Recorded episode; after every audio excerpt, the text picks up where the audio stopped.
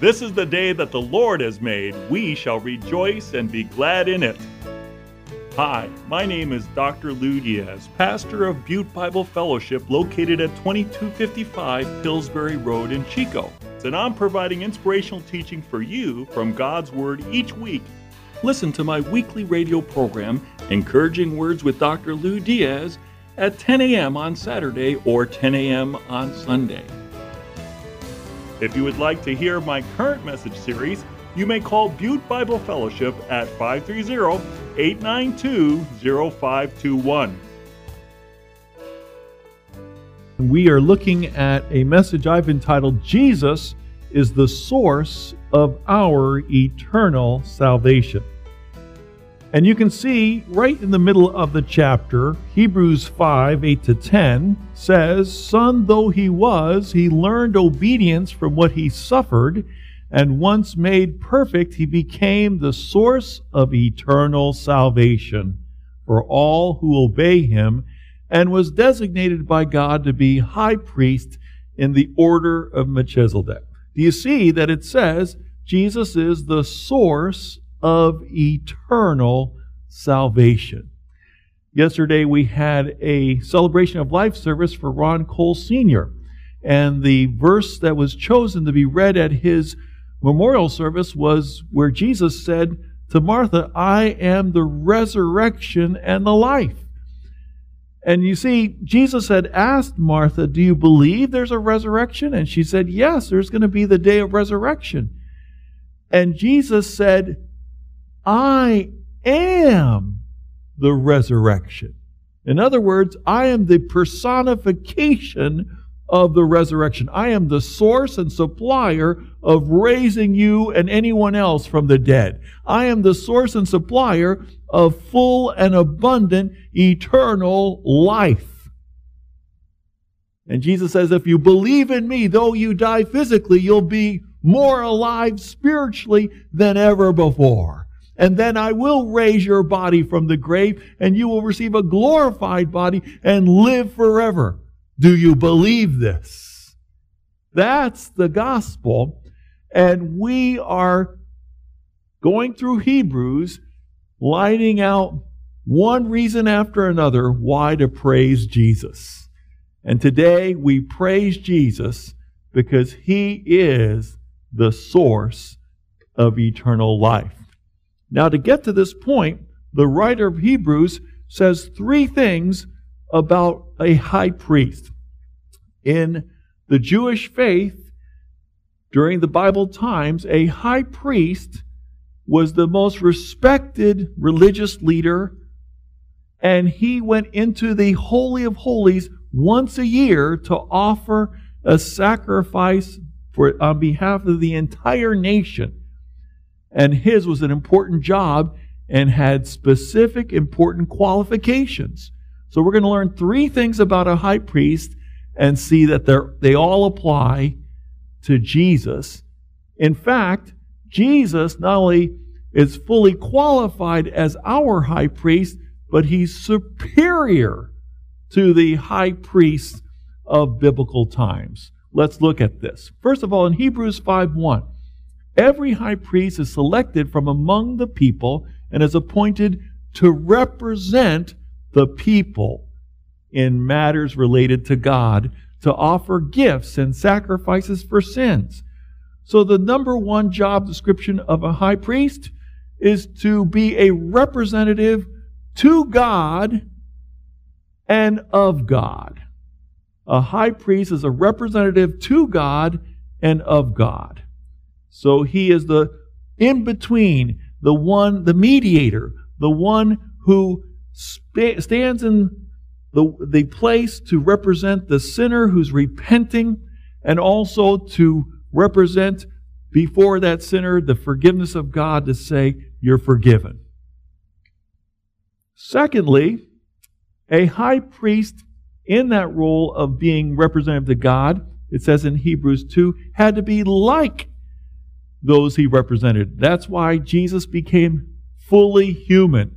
It says, for this reason, he had to be made like them, fully human in every way, in order that he might become a merciful and faithful high priest in service to God, and that he might make atonement for the sins of the people. Because he himself suffered when he was tempted, he's able to help those who are being tempted. So, in other words, for you and I to have a representative before God, that representative had to, had to become fully human like we are. That's why Jesus had to become human so he could represent us and so he could relate to us going through all that we go through with our trials and temptations and yet without sin. He never failed. So Jesus is the perfect representative of human beings to a holy God, but he's also the perfect representative of a holy God to, to us human beings. He is the perfect high priest. The second thing about a high priest is that a high priest is caring and approachable. Hebrews 5 2. He is able to deal gently with those who are ignorant and are going astray, since he himself is subject to weakness. This is why he has to offer sacrifices for his own sins as well as for the sins of people. So a, a high priest during biblical times when there was a temple, had to first offer sacrifices for his own sins, then go into the holy, then into the holy of holies before the um, the altar, the ark of the covenant, and sprinkle blood between the cherubim on behalf of the sins of the nation. So he had to be one who could gently um, lovingly relate to sinful people. Think about it.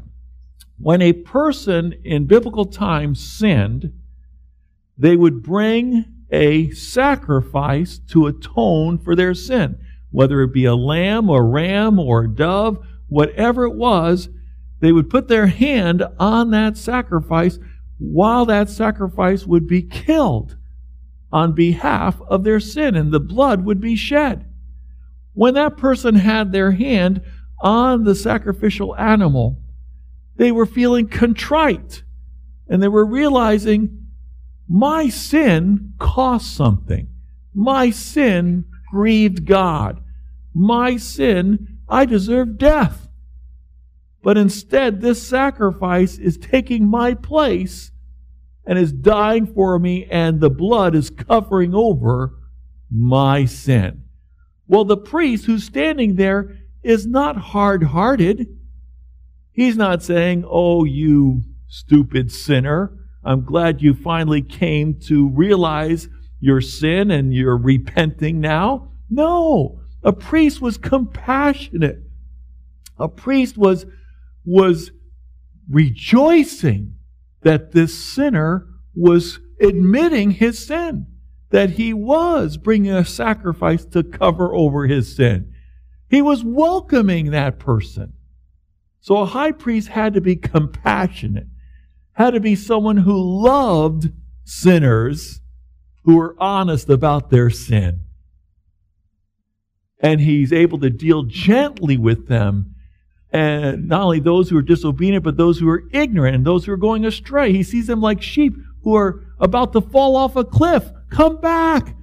Come this way. Compassionate. And that is certainly our Lord Jesus, because it says in Hebrews 4:16, "Let us then approach God's throne of grace with confidence, so that we may receive mercy and find grace to help us in our time of need." Do we need to be fearful when we sin and come before God? No. We can be honest, we can be vulnerable, we can be real, and say, Lord, I messed up. Lord, I need forgiveness. Lord, please wash me clean.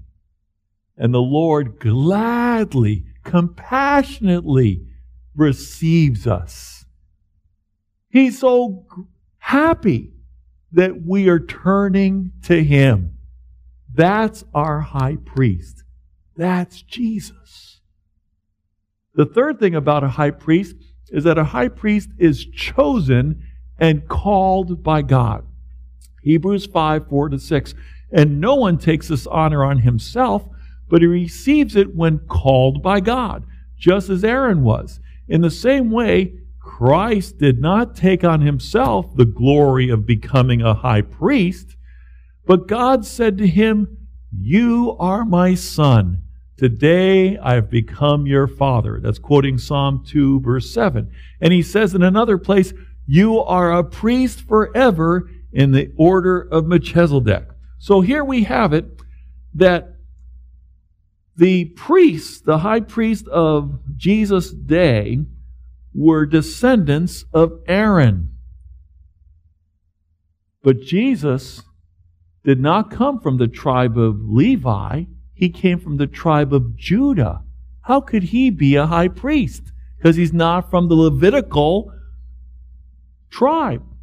He's not from Levi, and he's not a descendant of Aaron.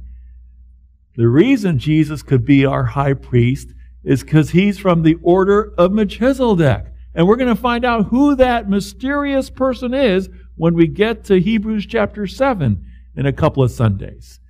But right now, know this that Melchizedek was a mystery man that comes out of nowhere. He's both a king and a high priest. He's the king of peace and he's a high priest. And Jesus is of that order. He's qualified by that line, the special priesthood that makes him the source of eternal salvation. So now, having established three things about a high priest that the high priest is a representative, that a high priest is compassionate, and that a high priest is called by God, we see that Jesus is all the above. Jesus passed every test to become fully qualified as our high priest. And one of those most difficult tests was when he was in the Garden of Gethsemane. You remember when he was in the Garden of Gethsemane? He asked Peter, James, and John to pray for him because he was facing a time of great intensity.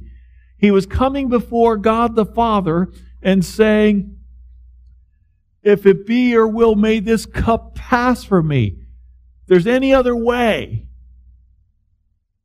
Please. Now, now, Esther Douglas, I love you and I appreciate you, and she's a woman of great questions. If Jesus knew it was God's will for him to come and be a sacrifice for us, why is he praying that he not die as a sacrifice for us? Let's read this carefully. Hebrews 5 7. During the days of Jesus' life on earth, he offered up prayers and petitions with fervent cries and tears to the one who could save him from death. And he was heard because of his reverent submission. It says about Jesus praying in the Garden of Gethsemane that the stress he was feeling was so intense that he was sweating drops of blood. Doctors have sh- proven that when a human being is under intense stress, they actually can perspire blood. That's the intensity of Jesus' prayer. And the point here is Jesus' prayer was not to escape his Father's will, but to accept it. That's why he was praying. But not my will, but yours be done. That was a huge test. Jesus was not saying, I don't want to do it.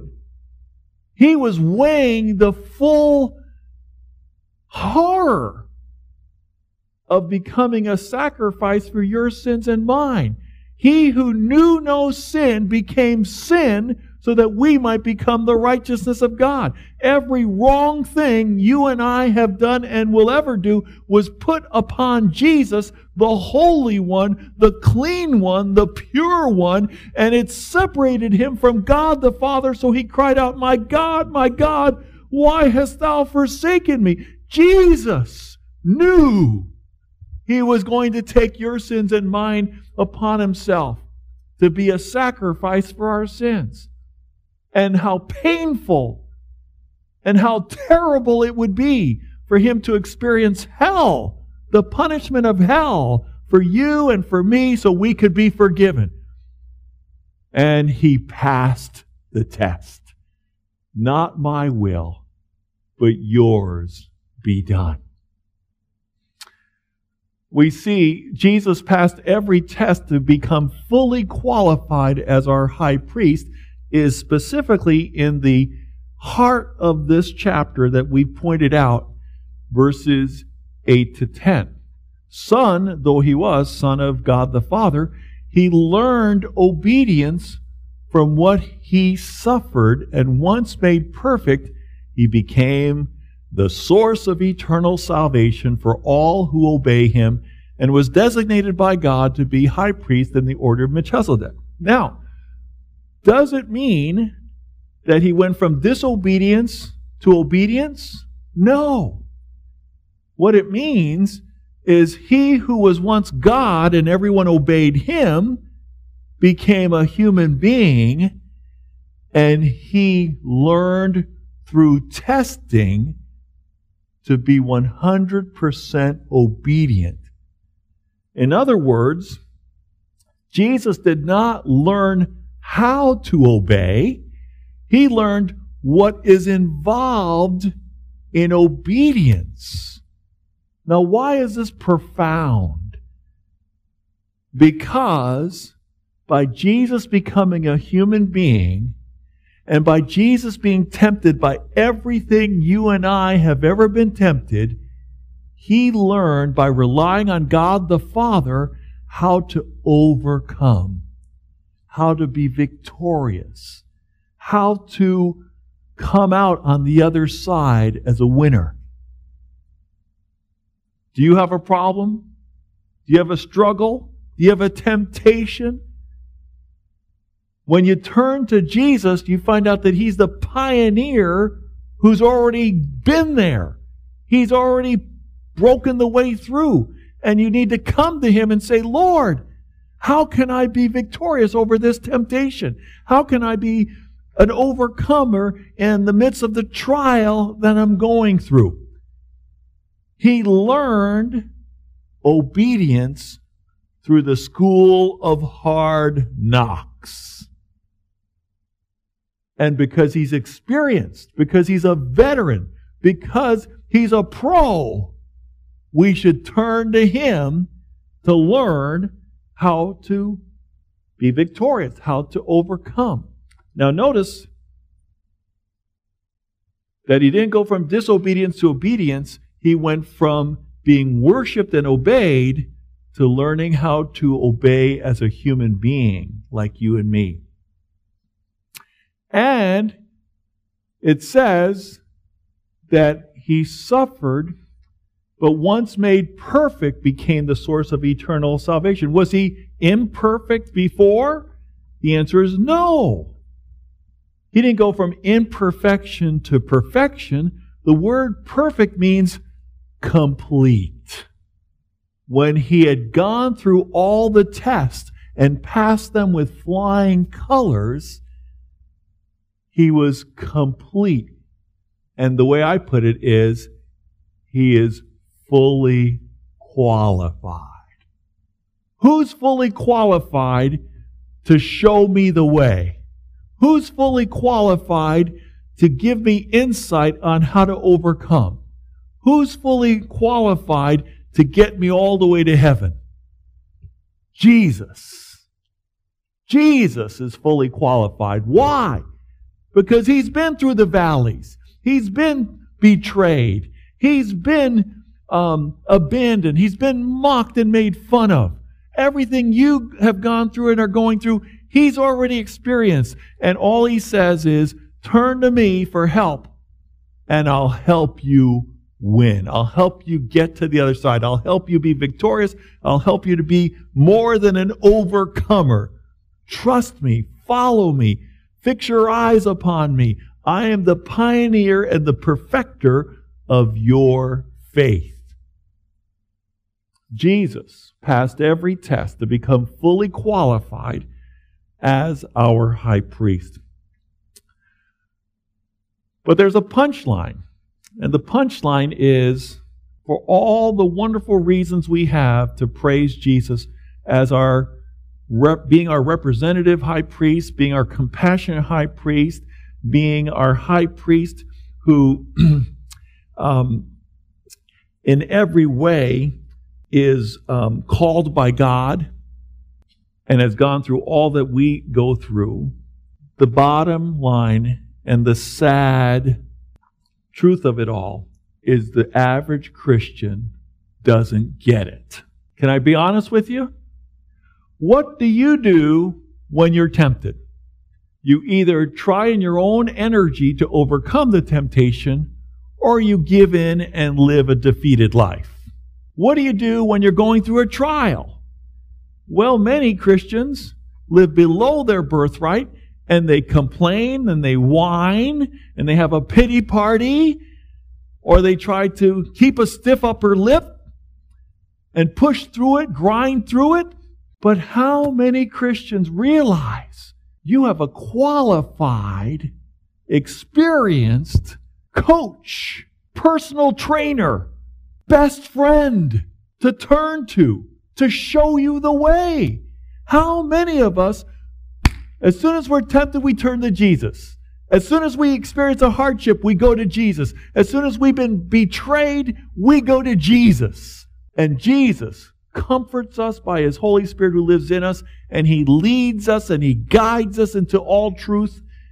Jesus is the one we should be turning to. We should say, I want to live a righteous life. I want to be like you, Jesus, in character and conduct but I can't do it apart from you working in my life. I need you. You see, the people that the writer of Hebrews is addressing did not get it. He writes in verses 11 to 14, We have much to say about this, how great Jesus is. But it's hard to make it clear to you because you no longer try to understand. In the original Greek, it says, You are dull of hearing. You are slow and lazy. You are set in your own ways and stubborn as all get out. Come weal or woe, you say my status is quo. Let me say that again. Come weal or woe, good or bad, come weal or woe, my status is quo. I'm just going to sit on the can. No! The Lord wants you to get this. And when you get it, you grow. In fact, the writer says, though by this time you ought to be teachers, you should be showing other people the way to be victorious. You need someone to teach you the elementary truths of God's Word all over again. It's like Vince Lombardi saying, Gentlemen, after they lost a football game, this is a football. He had to go back to the basics. We have to go back to the basics. If we're not getting it, we need it to be repeated to us. But we should get it and we should get some traction and we should be teaching others the way to be victorious as Jesus has been teaching us. But the writer of Hebrews says, you still need milk, not solid food. Anyone who lives on milk, being still an infant, is not acquainted with the teaching about righteousness. You may be a Christian who's lived and followed the Lord for 10, 20, 30 years. But are they years that you've been growing? Or have you repeated the first year, you know, 20, 30 times? You've remained in an infantile baby state and you really haven't grown. Every time a temptation comes, boom, you fail. You're defeated. Every time a trial comes, you are a grump. Every time uh, any hardship comes or an opportunity for witness comes, you are AWOL, absent without official leave.